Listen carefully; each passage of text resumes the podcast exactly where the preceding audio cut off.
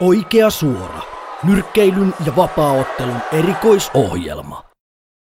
Hyvää päivää ja tervetuloa jälleen Oikea suora podcastin pariin. Tällä kertaa vaihteeksi mä oon yksin täällä mikrofonin takana, mutta ei näitä sen haitata, vaan mennään suoraan päivän teemoihin.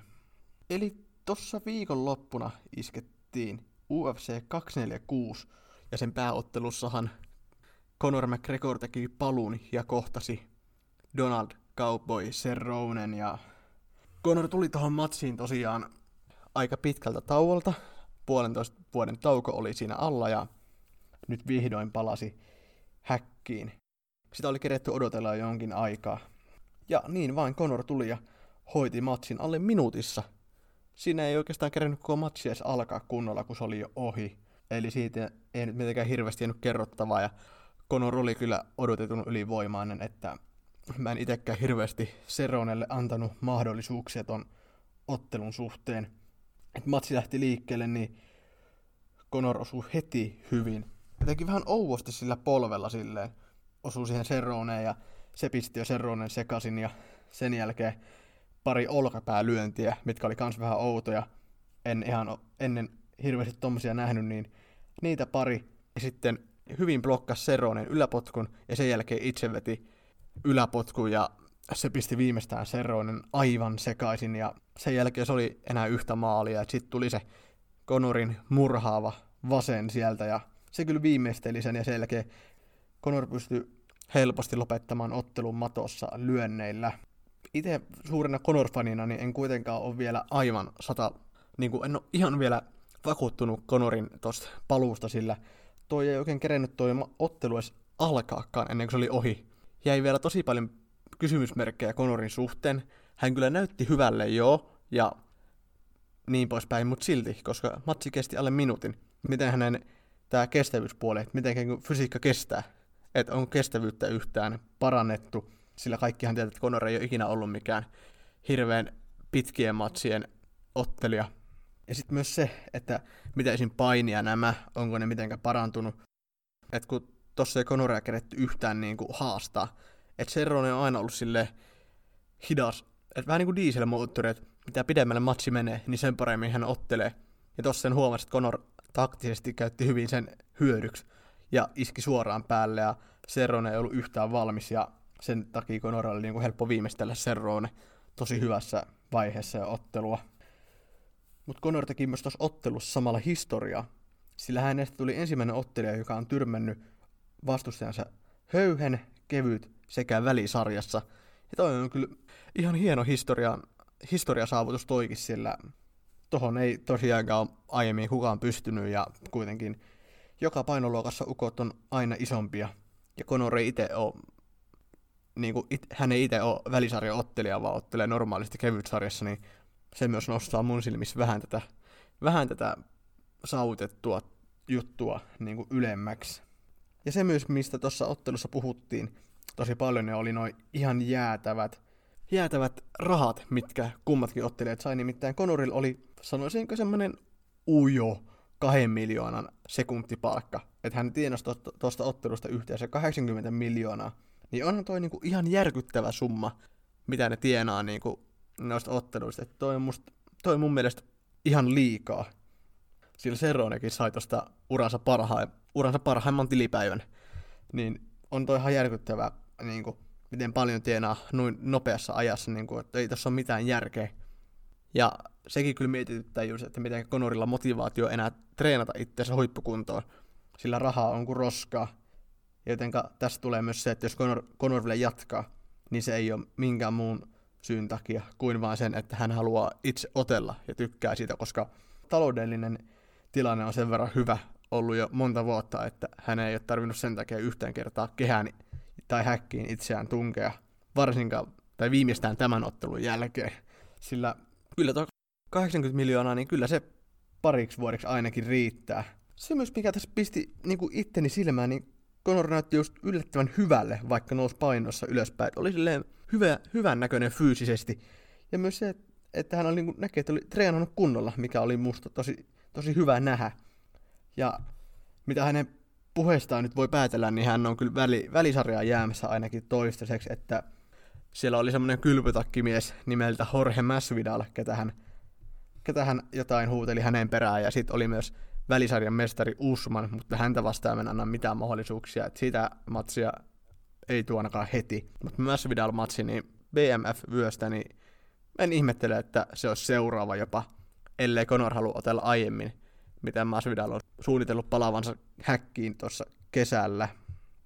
Myös se oli tosi mielenkiintoinen, että just se, että niinku Conor haastoi tosi paljon myös nyrkkeilijöitä kehään nimittäin.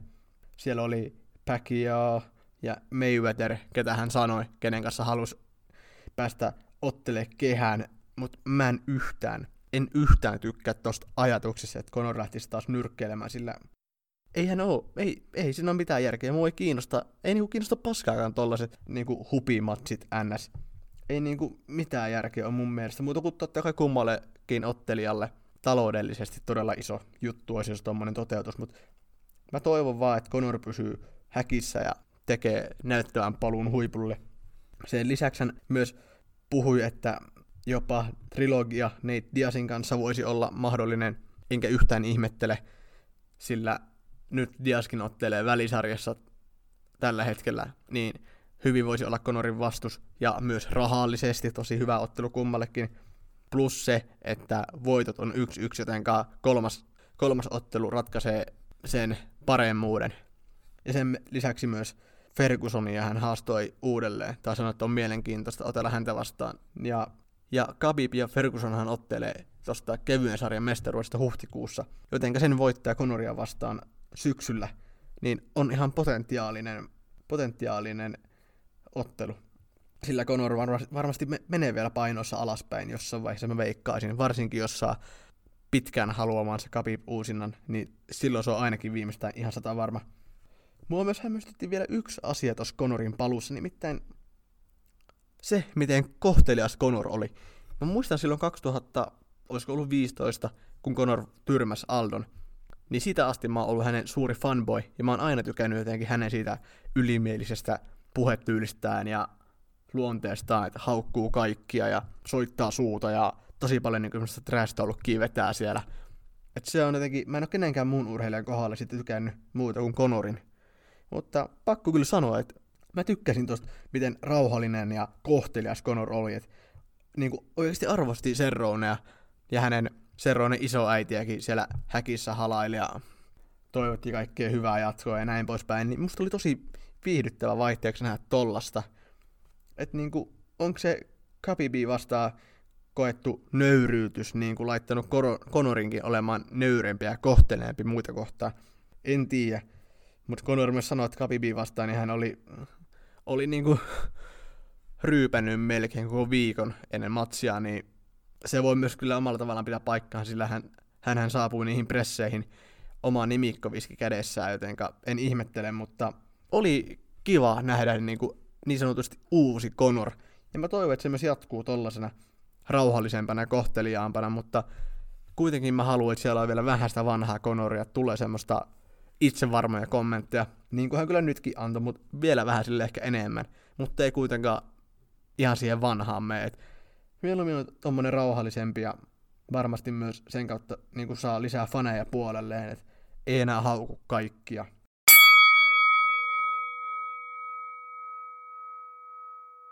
Sitten siinä illan esiottelukortilla myös entinen mestari Holly Holm kohtasi uusinnassa Raguel Penningtonin ja naisten ensimmäinen kohtaaminen käytiin vuonna 2015 ja sen vei niukasti splittituomiolla Holm ja nyt oli siis uusinnan aika ja tämä ottelu oli mun silmään aika tylsä, että ei oikein itselleni antanut hirveästi mitään – et eka erä oli tosi tasas sellaista pystyä, että vähän jabiteltiin siinä, sitten aina välillä lyötiin vähän enemmän.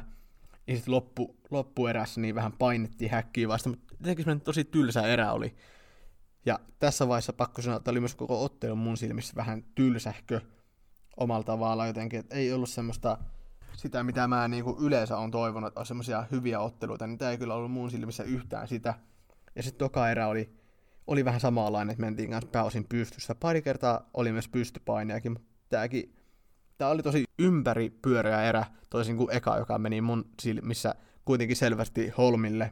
Ja kolmas erä oli vähän silleen sama, tai aika lailla sama. Matsi oli ylipäätään niin kuin mun silmissä aika sama, että aika pääosin pystyssä vähän painittiin pystyssä myös. Ja lopputulossahan oli sitten se, että Holmi julistettiin ottelun voittajaksi yksimielisellä pistetuomiolla. Ja toi kyllä meni mun mielestä ihan oikein toi tuomaripäätös, että Holm oli aktiivisempi kuitenkin sillä ja osui musta enemmän.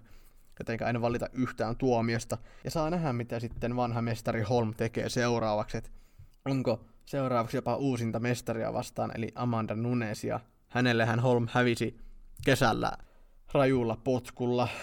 Ja nyt siis palasi häkkiin ja otti ihan hyvän voiton. Ja tosiaan uusinta varmaan Nunesia vastaan on siis seuraava, mitä hän urallaan tekee, mä veikkaisin. Ja pikkuhiljaa myös mun silmissä hän voi eläkeityä, sillä hän on kuitenkin sangen vanha, oliko 38-vuotias jo, eli ihan sangen vanhahko jo.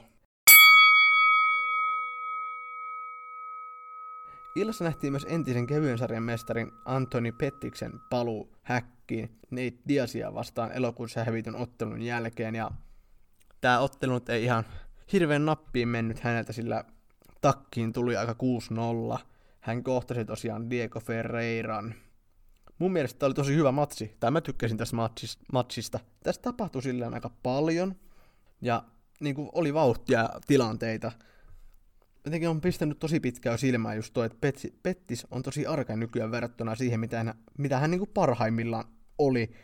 Et Ferreira oli aika dominoiva läpi matsin ja lopulta sitten tokas eräs, niin Ferreira kuristi Pettiksen pihalle ja sitä ennen niin Ferreira osui hyvin ja oli aika musta vähän semmoinen dominoiva myös matossakin. Tai no eikä dominoiva, mutta kuitenkin koko ajan silleen niin kuin vähän askeleen edellä matossakin.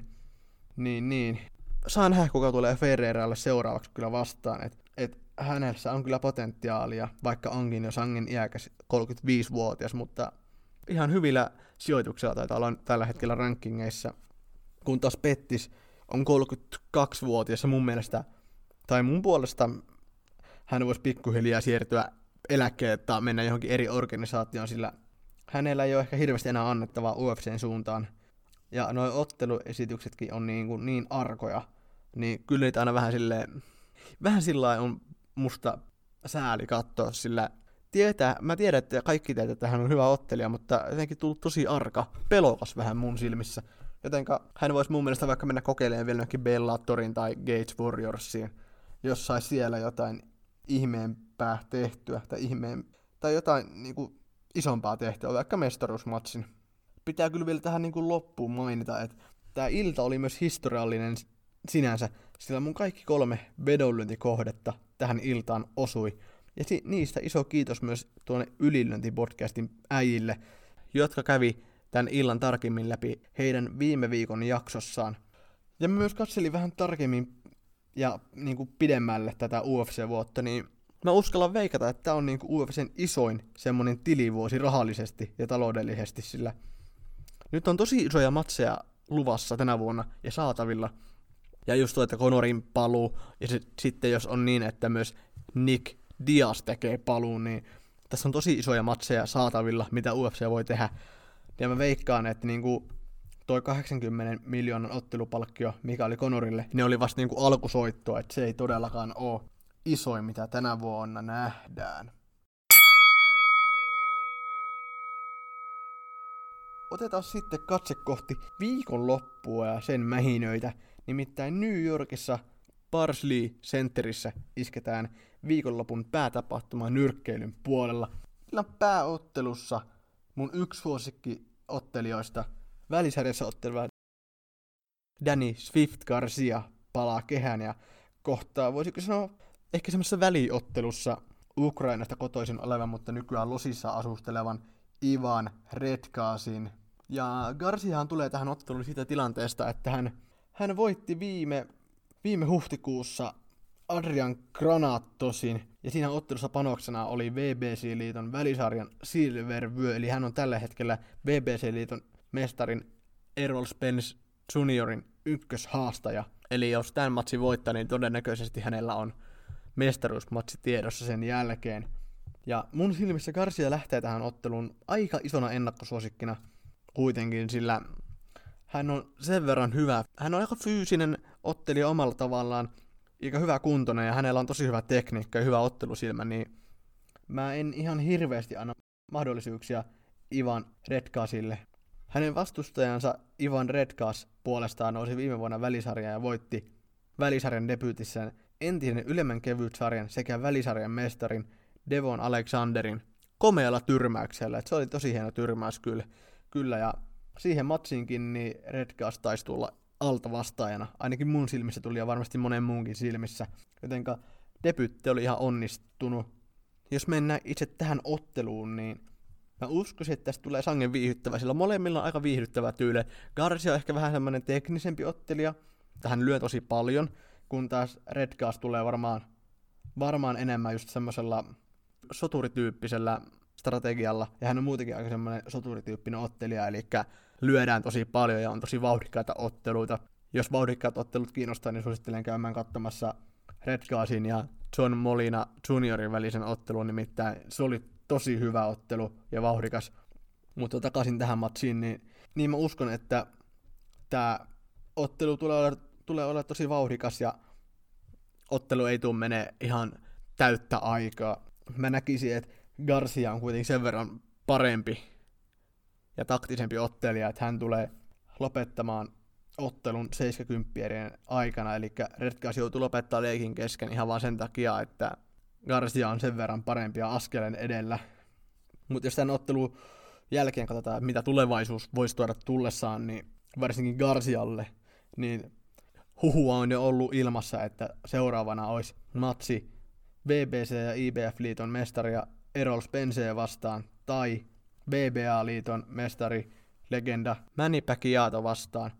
Kumpi vaan, kumpi vaan matsi käy mulle mielelläni, sillä mä haluan nähdä Garcia mestaruusottelussa. Hän hävisi viime mestaruusottelussaan Sam Porterille, mutta mä kyllä näin, että hän voitti sen ottelun. Ja muutama, tosi moni muukin näki, että hän voitti sen, mutta tuomarit esimerkiksi Porter vei sen, jotenka en voi valittaa, mutta mä uskon, että esimerkiksi Spence vastaan hän antaa hyvän, mahdo- hyvän vastuksen hänelle, sillä Spence on omalla tavallaan vielä vähän testaamaton, että ei ole ihan vielä sille kunnolla testattu, vaikka hän on kohdannutkin tosi hyviä, tosi hyviä ja kokeneita ottelijoita, muun muassa juuri tämän Sam Porterin, mutta Päkioita vastaan niin mä näen, että Garcia lähtee jopa ennakkosuosikkina, sillä Päkiä on, on sen verran pienempi kuin Garcia, ja Päkiä on ikä alkaa musta tulee vastaan. Mä veikkaan, että Garcia voittaa sen ottelun.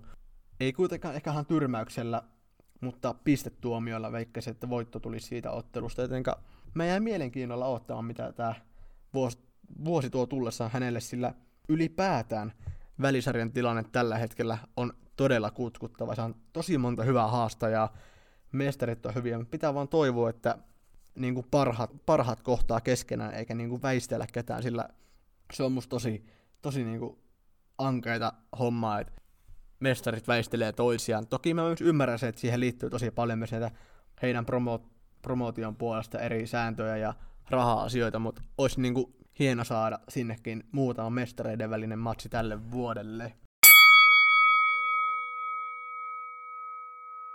Illan esiotteluissa kehään palaa myös entinen ylemmän välisarjan mestari Jared Hurd. Hän hävisi viime ottelussaan tittelinsä Julia Williamsille, joka puolestaan itse asiassa hävisi juuri nyt viime viikonloppuna tittelinsä puolestaan Jason Rosariolle.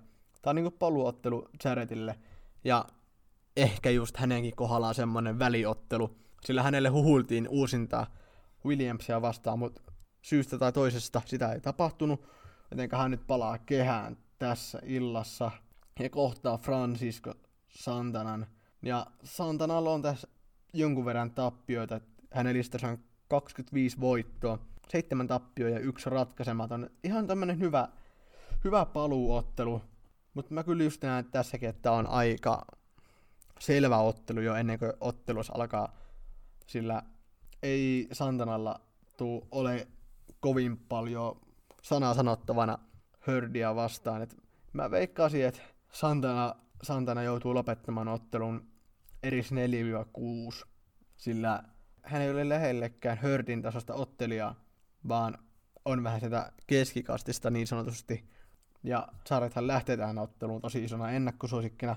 Ja mä veikkaan, että tämän matsin jälkeen niin Jared Hurt on yllättävänkin nopeasti mestaruusottelussa, sillä siellä on ihan mielenkiintoinen, nyt, mielenkiintoinen tilanne siellä ylemmässä välisarjassakin. Ja hän on listoilla aika korkealla, taitaa olla ykköshaastaja joillain listoilla jopa, jotenka hänen näkeminen mestaruusottelussa alkukesästä tai viimeistään syksyllä, niin ei olisi mikään yllätys.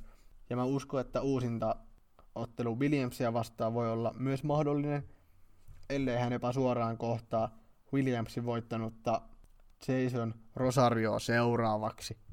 Mutta tämä jakso alkaa kanssa olla pikkuhiljaa paketissa. Kiitos, että oot jaksanut kuunnella tänne asti ja palataan asiaan ensi kerralla.